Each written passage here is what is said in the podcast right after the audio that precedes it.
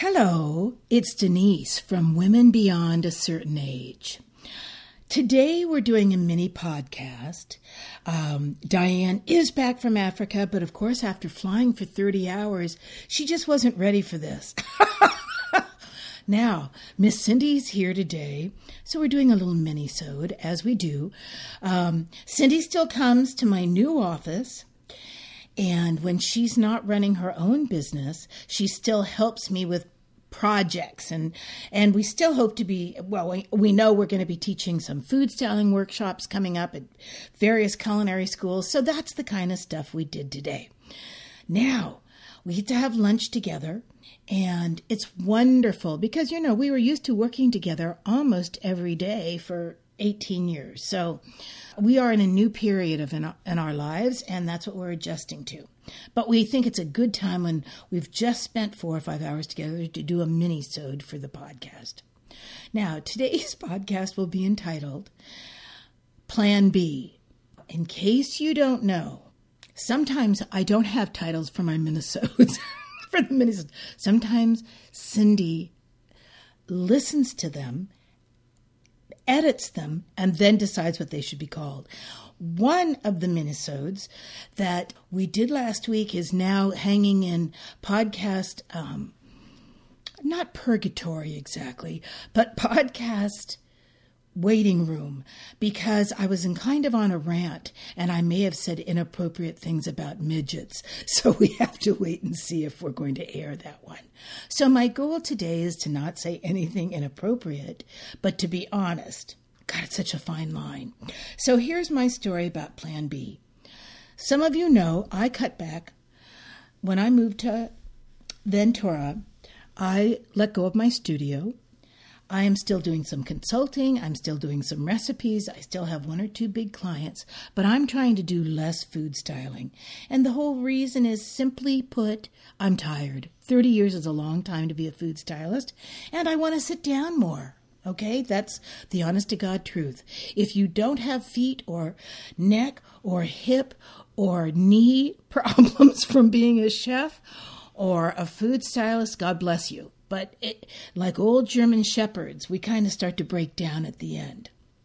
So here's my plan B was I said to my husband, I'll work less hours because I won't be running the food styling end of it, and I'll be able to finish my memoir meaning finish a big chunk of it. No book. You don't need to write a book before you send in a proposal. You need to send in a really good proposal and hopefully have an agent. I have a great agent, a brilliant agent, who's also been my business partner and helped me publish other of my books. But you need a really good proposal for them to sell. Now, so that's that was plan A. So I worked on the proposal. Now you some of you may also know this. I've been writing this memoir for like 10 years. It's gone through a million transitions. Why do you say? Well, because some of the people I used to work with, no one would even know who they are anymore. Here today, career dead tomorrow. Some people don't care. Some people will sue me if I tell the truth in my memoirs of working with celebrities. There's various reasons, but some of the stories just got old and now they're they're not classic. Now they're not interesting. So I spent a month or two really every day working on my memoir which had originally been called so many different titles I can't remember them all. But this one was called Someone Should Have Stopped Me. And it started really basically when I was going to culinary school. That's where the book opens, and the hardness of going to, to culinary school, the heartbreak of dating a married man, being 33, all sorts of things some of my first jobs, then moving to LA and having a lot of celebrity clients, some good, some bad, you know, all this, just life, just life, and my own growth, and hopefully my own, you know, there was a lot of redemption after I worked with Sandra Lee. Let's be honest, there had to be a lot of self evaluation after I worked with the devil. So Martha says the proposal is pretty good. We sent it out a week after we sent it out a very big publisher said, Oh my God, we just want to know a little bit more about Denise's previous book sales because I have written nine other books. Most of them have had a second or third edition, so I have a track record for selling some books. By the way, not all my cookbooks have sold that well. I have one or two that I did with a Canadian publisher that were the worst sales of any of the books that I did. Um, though they're great books, didn't work. So life goes on. But anyway, so it was right out of the gate, and I thought, thank God, now I'm going to have the next six months to work on the on the rest of this book because I'm going to sell this book. That's not what happened. they were interested for, I would think people call it a nanosecond. The guy came after us. If you don't know this about publishers, there's people that acquire books in publishing houses. There's um, different processes in publishing houses. Anyway, he was interested for about an hour, but red hot, and we answered all his questions, and he was just, he loved it. It was fabulous. Now, guess what? He took it to the committee. Publishing houses usually have to, they go to a marketing and a, an acquisition committee, and there's a whole bunch of people on it. And those people put thumbs down like two seconds, I think, after he came in the room. So he very nicely wrote us a note and said, "Oh, so great, not not buying it." And I kind of went, oh, and of course there was a certain amount of disappointment because in my mind, it worked perfectly in my timeline. the same timeline that I do every single morning about going on a diet or never ever using my American Express card again for something frivolous or never complaining or bitching or saying or gossiping. I have a timeline for all sorts of things that I'm going to start and finish in my mind. Some of them are real, some of them never become real. But anyway, so my timeline was slightly ajar. Then, of course, December came. Well, it's harder to get people to look at your book in December. So I feel like the not excuses from my agent. M- my agent, by the way, is Martha Hopkins, who's absolutely wonderful in Austin, Texas. She, you know, she did everything. She did everything right, and we sent it out, and we got feedback. Not bad feedback. We got a lot of feedback about I wish they wished that this could come off a blog because a blog would have, you know, built-in 200,000 readers already. Well, I don't. Then we got what were some of the other comments? The other comments were the memoir field is so, you know, so saturated right now. Good writing, great writing, didn't blow my skirt up writing. You know, and I understand what that means because I like the way I write and I think I have some merit, but I also know that I'm not Hemingway but they liked the writing then some of the people they they liked various things i will say this I'm not sure, though I'd spent a lot of time on it, that it really was the best proposal that I could have written. Though Martha said, no, Denise, it's, you know, so life goes on. Did I send it to some a professional to read? Yes, I did, and that was a young girl who then I read her memoir, whose name will uh, remain anonymous, but I read two of her memoirs and I thought they were absolute crapola. And she, we paid her a couple hundred dollars to read my proposal, to which she immediately said, "Oh, this is at least a hundred, a hundred and fifty thousand dollar advance. This is a great, great memoir." So who knows? God bless her. She has sold four books. I, I, the second one I could barely get through because the whining was killing me. Now, am I a brilliant writer? Am I a, a writer like my friend Elissa Altman who wrote Poor Man's Feast? No, I wish. But that girl's got writing in her jeans, okay? I mean, in her jeans jeans, in her jeans jeans, in her blue denim jeans. And she has a new book coming out on August 6th, and it's on Amazon, and it's called Motherland, which is her third book. So if I were you, I'd be going to Amazon right now and buying that book because I'm going to tell you something. Her writing is breathtaking. The next few months have passed. Here we are in May. No more nibbles. I say to Martha, okay, she's she's exhausted who we could send it out to. I do have one or two people that I might just ask to review it again that are personal friends that are in publishing, and then I'm going to put it to the side. And here's where finally Plan B comes in. I have to go to Plan B. Sometimes I've found out in life that you can you cannot flog a dead horse. It really doesn't work. So that memoir called Someone Should Have Stopped Me is going to have to go back in the box I have a big blue plastic box that I keep writings in.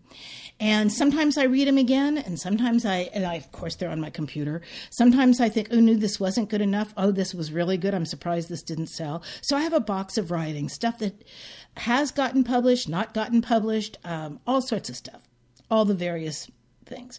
So my plan B is this. I have, before I went to culinary school, that I started writing, oh my God, so many years ago, it's not funny. I started writing a book called Assorted Italians, and it's about growing up in San Francisco.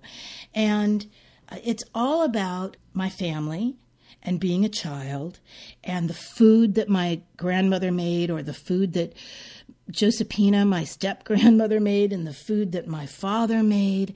And it has recipes, and mostly it, it's they're very fun stories. I think they're fun because my family puts the fun back in dysfunctional. If you get my drift. Now, some of them lightly, never the whole story. Some of those, one or two of those, have appeared in the Huffington Post when I wrote for the Huffington Post, and they always got great reviews, and people said, I love it. I would think my biggest fan for that book has always been Diane Jacobs. If you know Diane Jacobs, she helps people write proposals. She's a writing coach. She's spoken at every, she runs workshops. She's a wonderful writer and a personal friend to me, and she has been instrumental in telling me to get this proposal together and try to sell the book about San Francisco in the 50s and my crazy family. So that's my plan B. So, as I as you let go of one dream, I guess what I'm really talking about, you can certainly have a pity party for about an hour and, and I, don't share it with your friends because no one cares. Do you know what I mean? People will just think you're nuts. I, I, I thought, okay, that plan's not working. So I have to come up with another plan. And I realized that I did have a plan B. I have another book that I can work on and send out. Martha is already saying, send it to me. Let's get it out there. So that's what I'm going to do. So my plan B. Now, here what was funny. That's why Cindy really came today. Not only are we sending, we're sending out letters to people that want to host us for food styling workshops, which is fabulous because most of the time they're cooking schools or culinary or pro culinary schools. So then they have a really beautiful kitchen, and it's really wonderful to have a workshop there with with different people. So we were we're working on those for fall, and then I said to her, Cindy, if you would help me I put the stories and the recipes in one folder. And then, if you would help me make sure that edit it the first time we run it through, Cindy runs through, and she's an excellent editor, and see if you like this or you don't like it, and see if that makes sense to you, and at least number the pages, and we'll get it together.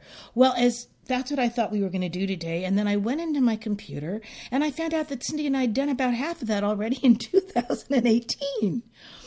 So in September of 2018, my computer actually even had the date that we worked on it last, as computers do. So I found out that I had some great stuff already ready. So I'm going to get it to my agent probably this week. Um, I, am hoping I can get it to her because she'll read it on the plane because she's off to IACP. I'm not going to IACP this year, but I I'm hoping that it's a great conference and people that I've known for 25 years have a great time. So that's my story about Plan B.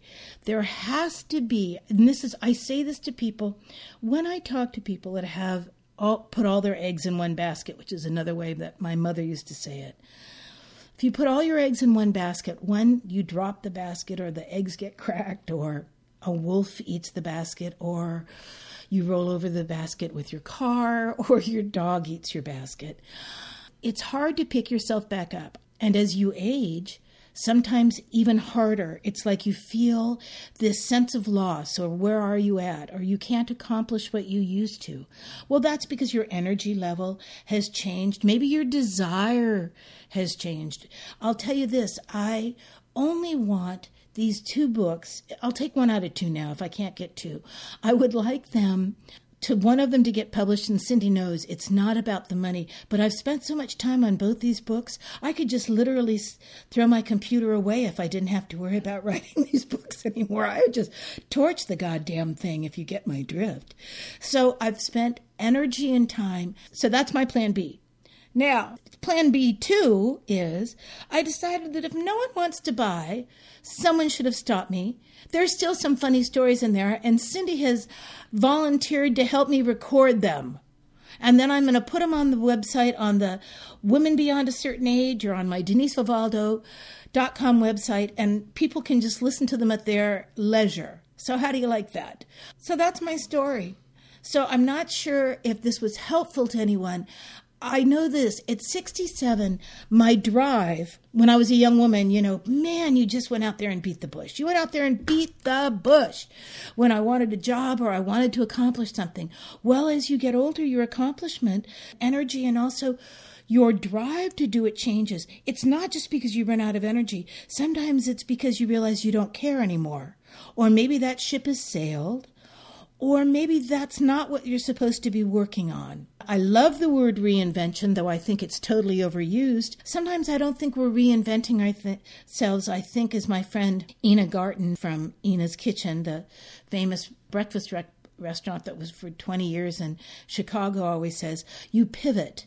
You don't have to reinvent yourself. Pivot in another direction and take the things that you know and um, find something else that gives you joy or that you want to do. Mine is writing. I do get a lot of joy from writing, and though I I don't think I'm the greatest writer in the world, but I get an enormous amount of joy out of doing it, and I do enjoy it when people tell me that they enjoyed something I've written.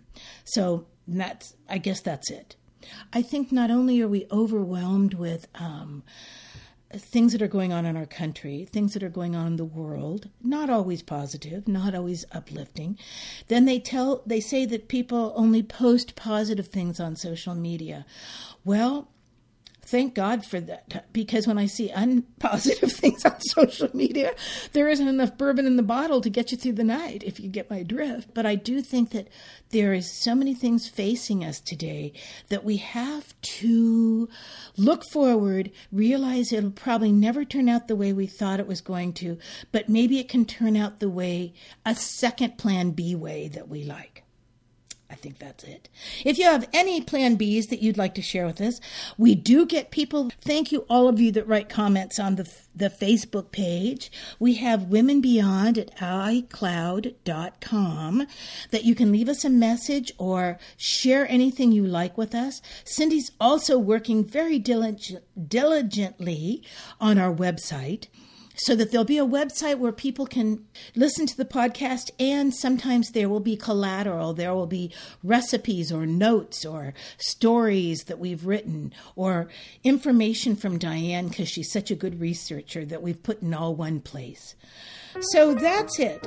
So I hope all of you, I hope you get your plan A's. But if you don't, I want you to learn to think about that plan B might be just as good. Okay, thanks so much. Thank you, Miss Cindy. 拜拜。